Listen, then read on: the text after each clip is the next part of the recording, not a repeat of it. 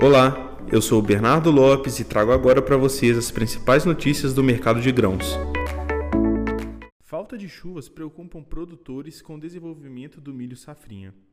Segundo relatos vindo diretamente de regiões como o norte de Minas e do Triângulo Mineiro, há uma tensão quanto à produtividade do milho safrinha devido à estiagem que assola os produtores desde meados de março.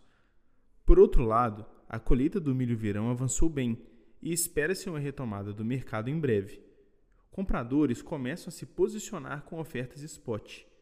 Os principais bids do dia ficaram na casa dos R$ 85,00 CIF em Martinho Campos, bem como R$ 80,00 FOB na região de Uberlândia.